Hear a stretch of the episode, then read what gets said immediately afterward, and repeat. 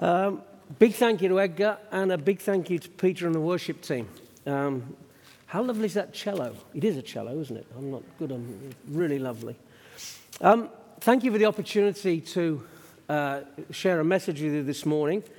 Uh, today in the church calendar is Transfiguration Sunday, when we remember uh, the events of the Transfiguration.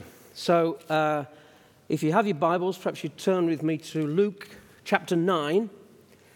Luke chapter 9, and we're going to read from verse 28.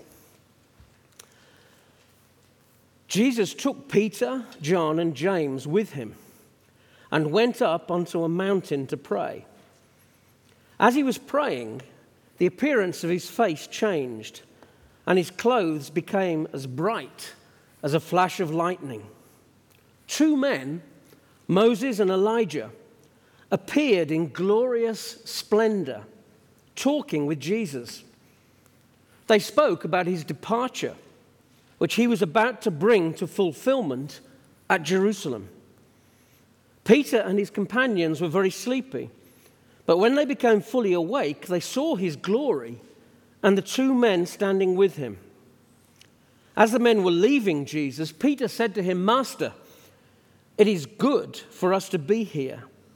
Let us put up three shelters one for you, one for Moses, and one for Elijah. He, he did not know what he was saying. While he was speaking, a cloud appeared and enveloped them. And they were afraid as they entered the cloud. A voice came from the cloud saying, This is my son, whom I have chosen. Listen to him. When the voice had spoken, they found that Jesus was alone. The disciples kept this to themselves and told no one at that time what they had seen. The next day, when they came down from the mountain, a large crowd met him. A man in the crowd called out, Teacher, I beg you to look at my son, for he is my only child. A spirit seizes him, and he suddenly screams. It throws him into convulsions so that he foams at the mouth. It scarcely ever leaves him and is destroying him. I begged your disciples to drive it out, but they could not. Oh, unbelieving and perverse generation, Jesus replied, How long shall I stay with you and put up with you? Bring your son here. Even while the boy was coming, the demon threw him to the ground in a convulsion. But Jesus rebuked the evil spirit healed the boy, and gave him back to his father. And they were all amazed at the greatness of God. Shall we pray? Our dear Heavenly Father, we thank you for your word and we thank you for this opportunity to gather together around your word. And we just pray, Lord, that as we consider this passage, that your Holy Spirit will be present amongst us to open our minds to open our understanding, Lord, that each one of us could draw closer to you through your word. In your precious name, amen. Well, before we, um, before we look at this passage, I just want to speak for a moment about my title. I want you to call me Lord Simon of Redondo. No. That's actually not, not the title I was talking about. I was talking about the title of my message today. Um, as you all know, there are a lot of very hard-working staff and people working behind the scenes here to make sure that everything at St Andrews goes smoothly. And one of those people who work so hard is Heather. And one of the things that Heather does is that she pulls together all of the bits and pieces of information about what's taking place in the service, and so she can put together the order of service, which you will see and which appears on the church, on the church website. And the deadline for getting all of that information into Heather is noon on Thursday. And she always ends up chasing me because I forget to get back to her in time with something. And she's very, very patient. So this time, I, I originally I thought that my because I, I like to try and think of a title that I that, that kind of encapsulates the main thrust of what I want to say. Uh, so the, the thinking is that at least if you remember the title, if you forget everything else, but you go away and the title sticks in your head, then it might help remember something during the week. So I was struggling a little bit, and you know, I, uh, I didn't. I could feel Heather's. No, Heather was great. She wasn't impatient with me at all. But I knew I'd got to be back to her by noon on Thursday. So I went back and I said, "Yeah, the title for, for Sunday is um, Highs and Lows." That's the title.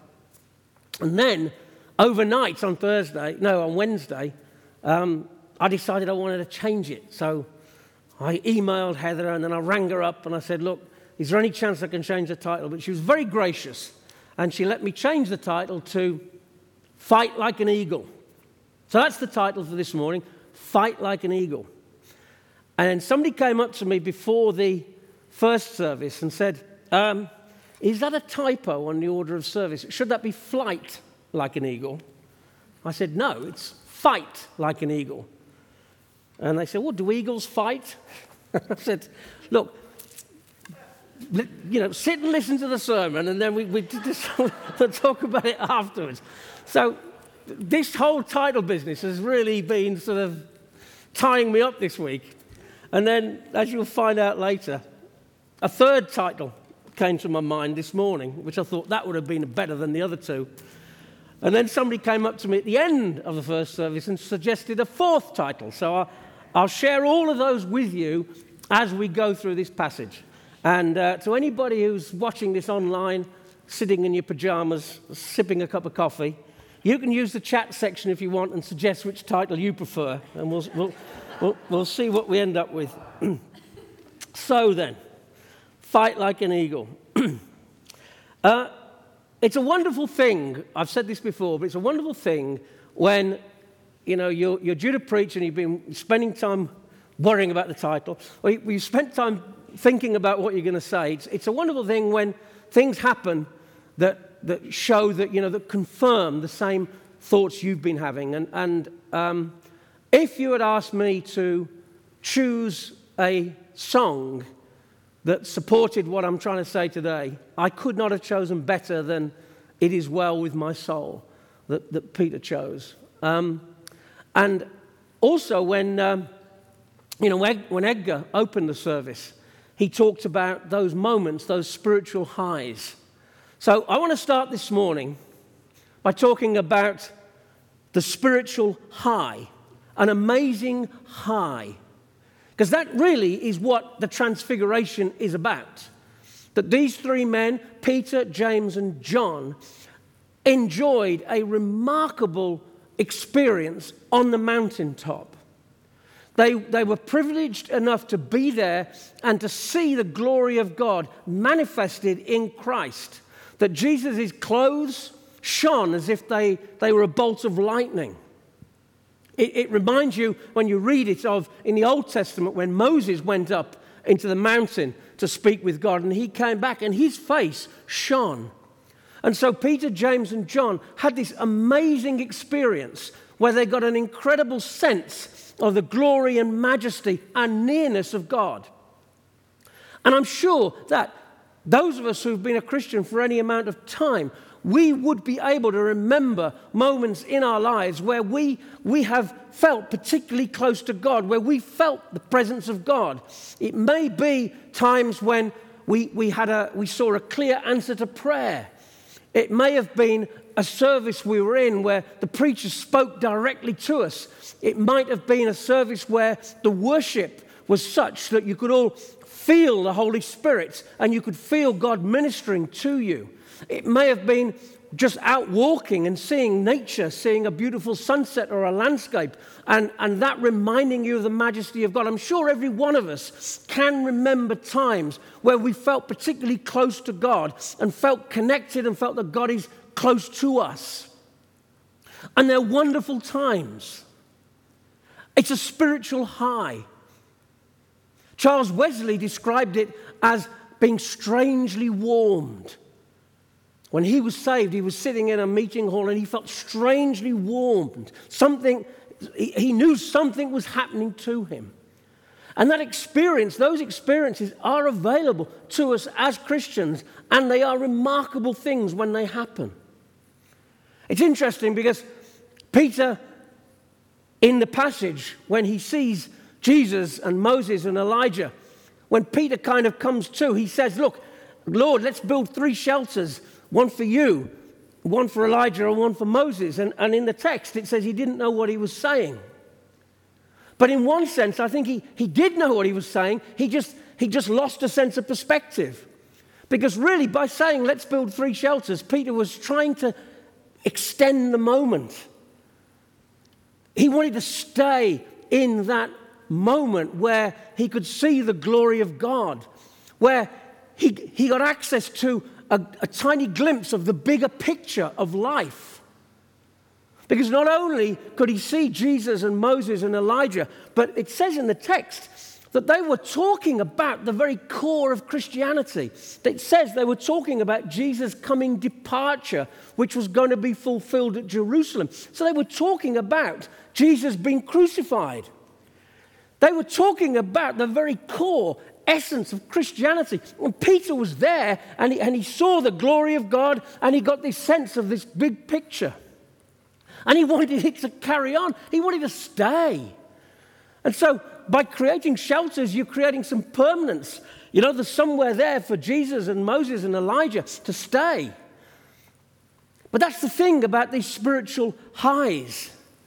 You know, that, that they're not meant to extend for the rest of our life. There are moments in time where, where we feel connected, where we feel close to God, where we're conscious that He's intervened and He's answered our prayer. We're conscious of Him directing and guiding us. We're conscious of His love for us.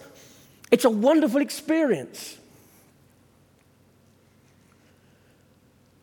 And the interesting thing is that it re energized them. You know, we, we read that as well. It says they were very sleepy. Then they got re energized. They got this wonderful glimpse into a bigger picture. And for us as Christians, anytime we can feel closer to God or connected to God, to the reality of His love for us, to the reality of His majesty, that's a good thing for us.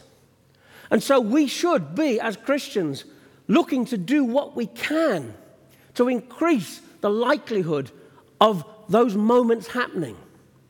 And we get a couple of clues in this passage as to how we can do that. You see, the first thing is that Peter, James, and John were with Jesus, they were close to Jesus. We don't know why he particularly chose them to come with him up into the mountain and left the other disciples behind. But what we do know is that they were there with Jesus. They were close to Jesus and they were where he was. And so that's the first clue for us when we look at our lives and we want to create a scenario, a situation, a background where we are likely to get that extra feeling of connection to God. The first is that we need to be close to Jesus. Now, that might seem obvious, but the thing is that the world is a tough place.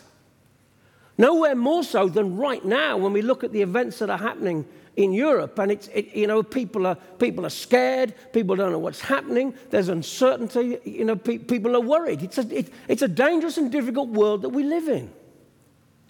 And the more that we can connect ourselves to God and to our faith, the more we, we, we, get these spiritual highs that, that, that help us and build us up and strengthen our faith. And so the first thing is we need to be near to Jesus.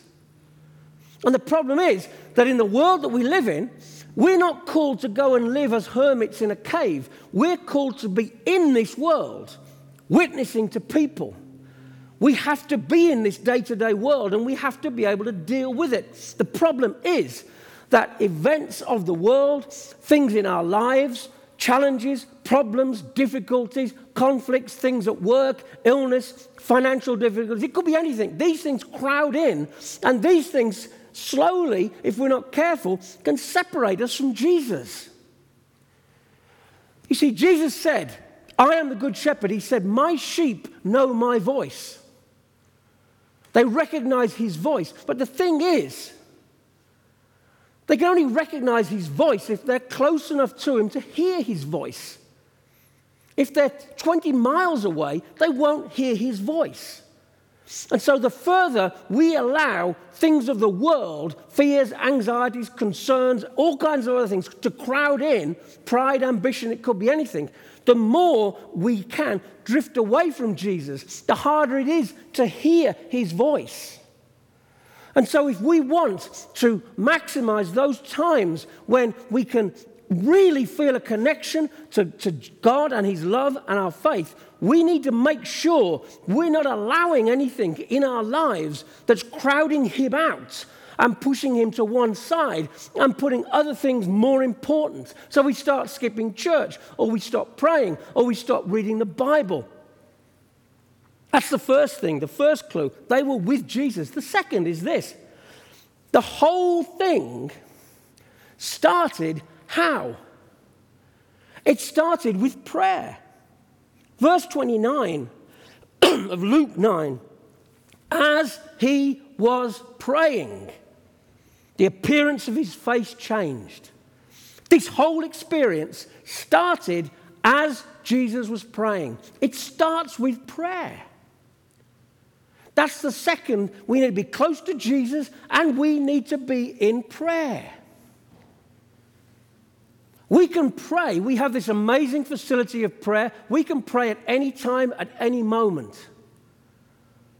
And that's a good thing that we can spontaneously pray about something. But also, we should set aside time every day for some prayer. Not hours and hours of prayer, but just a few moments of quiet where we simply reconnect with God. We thank Him for what we have, and we put in front of Him the challenges that we've got, and we ask Him to come in and help us. So, these spiritual highs, if you like, the lesson from the Transfiguration is they're more likely to happen. We're more likely to feel more connected to God and His love when we are close to Jesus and when we make sure that prayer is a constant thing in our lives. An amazing spiritual high. But the thing is, this amazing spiritual high was followed immediately by a depressing low. Because they've had this amazing experience on the mountain, but they come down the mountain and as they come down the mountain, they walk straight into a big argument. There's a big row because a man has come to find Jesus because his son is demon possessed and, and he keeps trying to destroy the boy. And the man is desperate. and the man has heard about Jesus. And so perhaps Jesus is his last chance. And so the man has heard about where Jesus is. So he takes the boy and he goes to where he's told Jesus is. But when he gets there, Jesus isn't there, but his disciples are, or most of his disciples. So he goes to the disciples and he asks them to heal the boy. But the passage tells us the disciples can't heal the boy. And now other people have seen this is going on, and people have come running and joining in. And as normally, when there's a big crowd and a kerfuffle, a bunch of lawyers have shown up. It says that teachers of the law get involved. And suddenly there's this big argument going on. And that's what they come into. They come down the mountain after this amazing, beautiful, spiritual high where Peter just wants to stay there. And now suddenly they're back in the day to day and there's a big fight, and there's a crowd, and there's arguments, and there's a challenge to their faith because the disciples have not been able to heal this boy. And there's attacks, and people are saying to Jesus, We came and your disciples weren't, weren't able to heal him. And, and the man says, We begged, we begged your disciples. How terrible must it have been for those disciples? They tried to heal the boy, they couldn't do it. And we get a little bit, a tiny, tiny sense of the frustration when Jesus says, How long am I going to have to put up with, with you? Uh, but the lesson for us is that's the reality of our lives. that these two experiences, we have to understand the reality of the two. That we have these moments, these wonderful spiritual highs, these moments when we feel close to God, these moments when we can have a wonderful time in a service, we can listen to beautiful worship, we can be close with God in prayer, we see an answer to prayer. But you know, then on Monday we have to go to work. And then uh, while we're at work, all kinds of problems and things come in and we've got to deal with them. And suddenly, in all of the chaos of this, you know, we forget all of the, all of the, all of the beautiful things about our relationship with God. And so, the first thing for us to understand here is that we understand there is a, the reality is that these two things exist. So, we need to understand that. We need to understand there's a balance. We need to understand that when we feel great, when we feel close to God, and, and everything's going well, we need to know every day won't be like that. But equally, when we're having a day when we're feeling really challenged and beaten up and fed up and we can't carry on and we don't want to come to church anymore, we also have to understand that every day is not going to be like that. There's a reality of these two different experiences that we have to deal with and navigate as Christians. Two things left. What we need to understand is that the amazing high is there to prepare us and equip us to deal with the low. It's no coincidence that after this wonderful time on the mountain, they've come slap bang into a real world challenge with an attack on their faith. And the reality is for us as Christians that those times where we can reconnect with God and be close to God, those are times that prepare us to deal with the difficult times in our life. The highs prepare us to deal with the lows. Jesus was always in prayer. Read through any of the Gospels and see how many times Jesus got up early and he went up into a mountain alone to pray. Because he knew that he had to pray and spend time with God in order to equip himself to be able to deal with the things he had to deal with during the day. Now, if the Bible tells us that Jesus had to be alone and to pray in order to equip himself to deal with the day, how much more must we have to pray and have time alone with God in order to deal with the things and the challenges that we face. Spending that time with God re energizes us. You see, there's a little detail in the story of the Transfiguration, which I hadn't really focused on before, and we find it in verse 32 it says, when we're on a mountain, it says, Peter and his companions were very sleepy. I, I hadn't really thought about that before, but it appears that when Jesus took Peter, James, and John up into the mountain with him, they were very sleepy.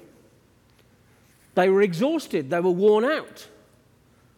I don't know why they were worn out. Perhaps they were worn out because of the things they'd been involved in and the distance they'd walked and the things they'd been involved in with Christ. I don't know. But what I do know is the Bible makes it clear that before the wonderful experience they had on the mountain, they were dead on their feet, worn out.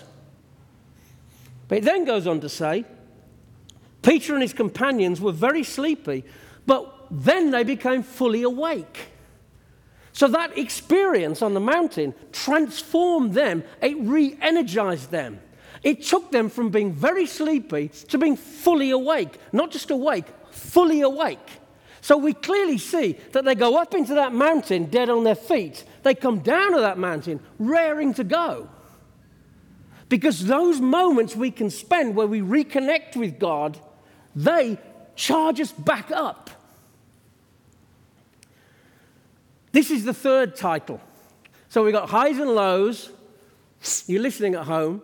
We've got highs and lows. We've got fight like an eagle. And now here's the third one. If you're a Christian, you need to think like a Tesla.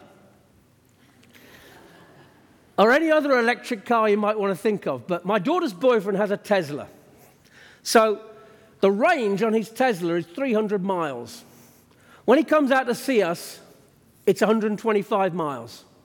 So the first time he came out in the Tesla, he gets to the house and I said to him, Do you want to? I get my car out the garage, you can put it in and charge it up. He said, No, no, it's fine. He said, We've got a 175 miles range and it's only 125 miles back, so we'll be fine. So I said, Okay. So they leave the house about six o'clock on Sunday evening. And they set off and they run straight into a huge traffic jam on the 10. So the traffic's not moving. It's dark, so he's got the lights on. It was hot, so he's got the air conditioning on. And suddenly, the big screen in the center of the Tesla informs him that his range is now not 125 miles, it's 50. And then instructions come up on the Tesla screen that says, look, you're going to run out of charge in 50 miles. You're going to come to a complete stop. You're not going to be able to complete your journey. So follow these directions, and we're going to take you to a charging station where you can recharge the battery.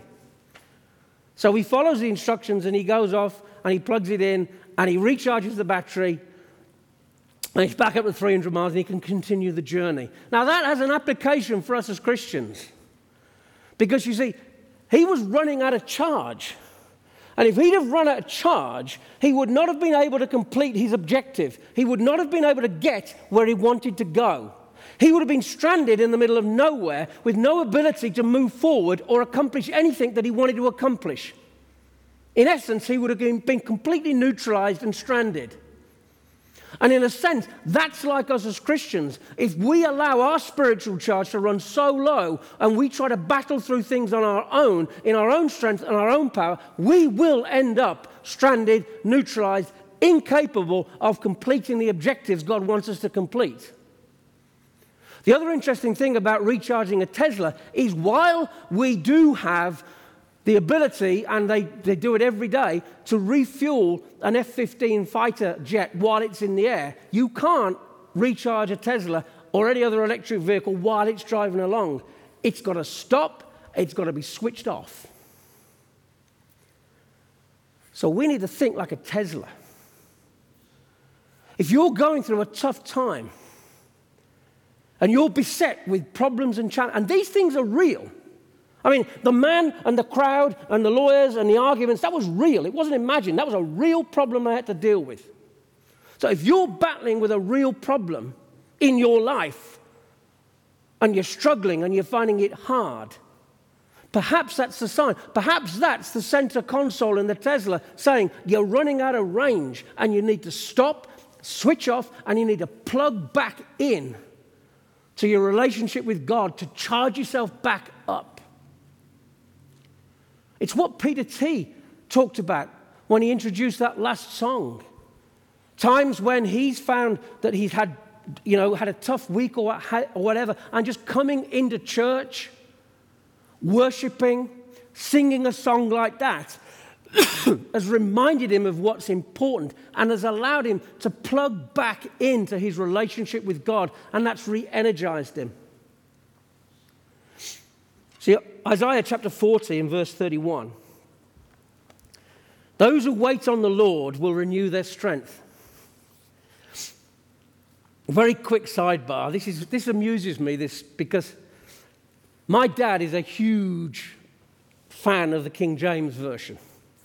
He's very old school, you know. King James, that's the only version of the Bible you need.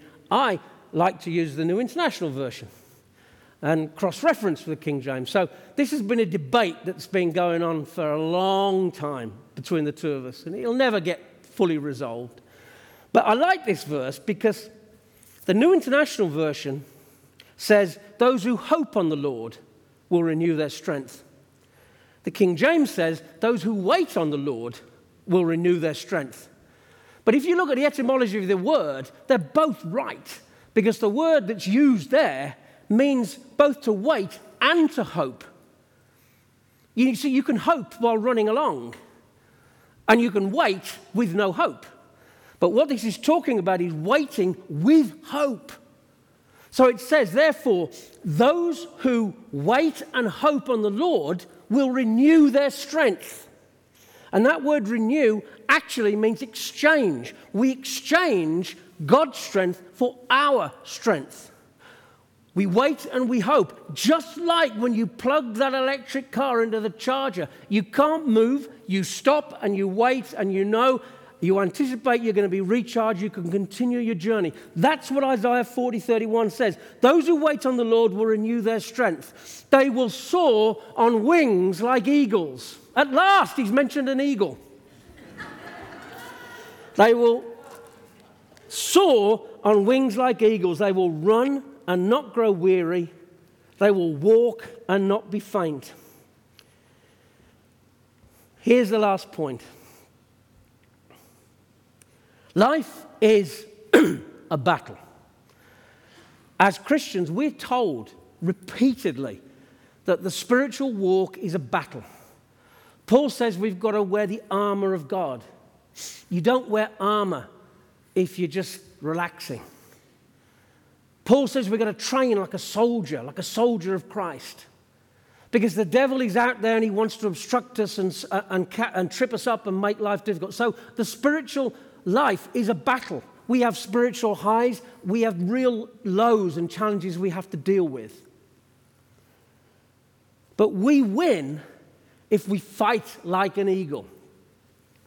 You see, what, what, what threw me off and took me from highs and lows to fight like an eagle is yesterday when I was kind of just looking through all of this, a thing popped up on my Facebook feed, and it was from a ministry, a local ministry here, at Glendale, called Hope on the Street Ministry. And, and this thing popped up. Um, I think a friend of mine had reposted or what have you, and I'd seen it. And it was a big picture of an eagle and, and in the eagle's talons, there was a snake. And this is what they said on the post. They said, The eagle does not fight the snake on the ground, it picks it up, takes it to the sky, and changes the battleground. The snake has no stamina, no strength, and no balance when it's in the air. It is useless, weak, and vulnerable. Whereas on the ground, it is deadly. And that fascinated me because a snake on the ground is in its element. It's deadly. It can kill an eagle. But the eagle comes in, picks it up, and then dashes it against something or throws it down or, or, or whatever. But the point is, the eagle changes the battleground. It does not fight the snake on the ground. It picks that snake up and it takes it into the sky. Because in the sky, the snake has no leverage, it has no ability to do anything. And that's how we need to look at the challenges that we might be facing this week. Wherever they may be work, health, family, who knows, whatever. Whatever challenge it is that's worrying you or concerning you this week, don't fight it on the ground. Pick it up and take it into the sky. In other words, look to God. Take it out of the horizontal and take it vertical. Take it out of the day to day and take it into the spiritual realm and ask God to deal with it. Because then it has no power. It's such a simple principle that we need as Christians to follow. How do we do that? Simply, when we find ourselves beset with difficulties and challenges, we need just to remember this. Whether you, whether you want to think, live like a Tesla, the highs and lows, fight like an eagle, whichever of the three. And the fourth suggestion somebody made to me after the first service was soar to fight. So there's a fourth one. Whichever one of those you take, or if you mix them all together, the principle's the same. Don't try to deal with the challenge in your human strength and ability. Take it up into the sky and deal with it in a spiritual sense. Give it to God and ask Him to deal with it because then you remove the power from the problem and God is able to come in and deliver. And you can reconnect if you're finding it difficult, therefore, to deal with something, reconnect. Stop and plug yourself into the charger. Get your Bible, read your Bible, pray, talk to a Christian friend, whatever it is, plug yourself back in to that spiritual recharging unit that will help you then understand that you take that problem into the sky, you give it to God, and then God will deal with it. Psalm 121. Well, before that, if you read the account of this in Mark, it says that after Jesus had healed the boy and the crowd had gone, the disciples said to Jesus, How come we couldn't heal him? And Jesus said, This kind can only come out by prayer. You remember, it started with prayer when they were on the mountain and Jesus prayed, and it finished with prayer. Because Jesus said, These challenges you can only deal with by prayer. It starts with prayer, it finishes with prayer. Psalm 121, 1 and 2. I lift up my eyes to the hills. Where does my help come from? My help comes from the Lord, the maker of heaven and earth, for whom nothing is impossible. Shall we pray? Our Heavenly Father, we thank you so much because you love us so much. Lord, we know that we are in a battle. We know, Lord, that we have days which are great, we have days that are tough. But Lord, we just pray that you'd help each one of us to make sure that we stay close to you, that we're constantly in prayer. And Lord, to, to, realize that when we face these challenges, Lord, we're not to try and fight them on the ground. Lord, we're to pick them up and take them into the air and give them to you, Lord, and trust you to deliver us from whatever it is, Lord, that's causing us any anxiety. Help us, Lord, to take this back into the world. In your precious and worthy name. Amen.